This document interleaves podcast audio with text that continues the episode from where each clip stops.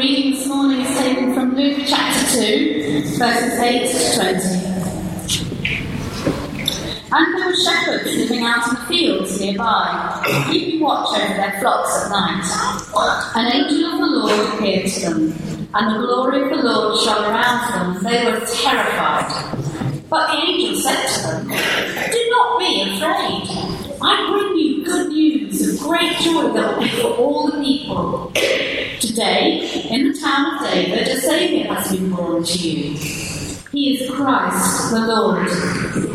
This will be a sign to you. You will find a baby wrapped in cloths and lying in a manger. Suddenly, a great company of heavenly hosts appeared with the angel, praising God and saying, Glory to God in the highest, and on earth peace to men on whom his favour rests. When the angels had left them and gone into heaven, the shepherds said to one another, Let us go to Bethlehem and see this thing that has happened, which the Lord has told us about. So they hurried off and found Mary and Joseph and the baby, who was lying in the manger. And when they'd seen him, they spread the word concerning what had been told, told them about this child. And all who heard it were amazed at what the shepherds said to them. But Mary treasured up all these things and pondered them in her heart. The shepherds returned, glorifying, praising God for all the things they'd heard and seen, which was just as they had been told. This is the word of the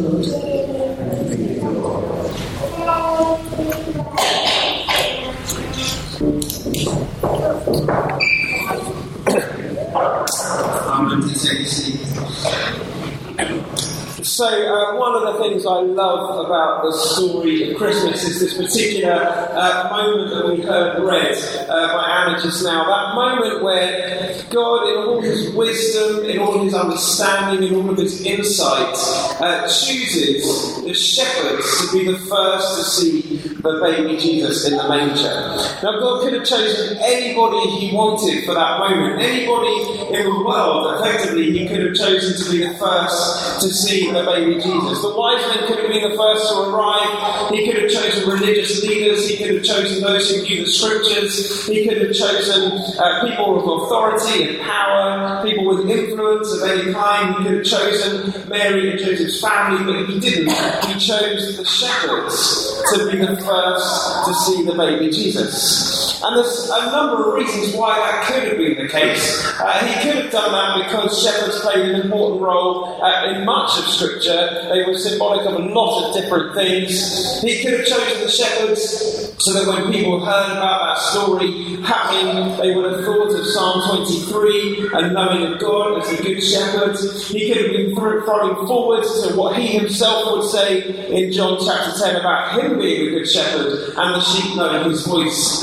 He could have chosen shepherds to show that he was going to be the ultimate sacrificial lamb. He could have chosen shepherds because he knew that they were going to be really evangelical about it and tell as many people as they could as they left. He could have chosen shepherds uh, because he w- went on to go and say that the first shall be last and the last shall be first, because the shepherds were the rejected of the society, uh, those in poverty. He could have chosen shepherds uh, just to show the love of God in, in a different way, just to show this is how he came. He came for all. He could have chosen shepherds uh, to foretell so many things. It may have been none of those reasons. It may have been another reason altogether. We just don't know. But the fact is, he chose the shepherds.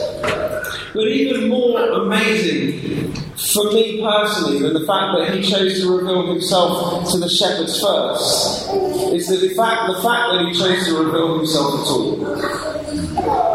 The God who made the universe, the God who flung stars into space and knows them all by name, the God who throughout the story of the people of Israel was a God who was largely unattainable and unknowable by many, who required absolute holiness and separateness and sacredness uh, in the worship that was presented to him. The God who, in order for you to have even just a glimpse of him, you had to put your life at risk.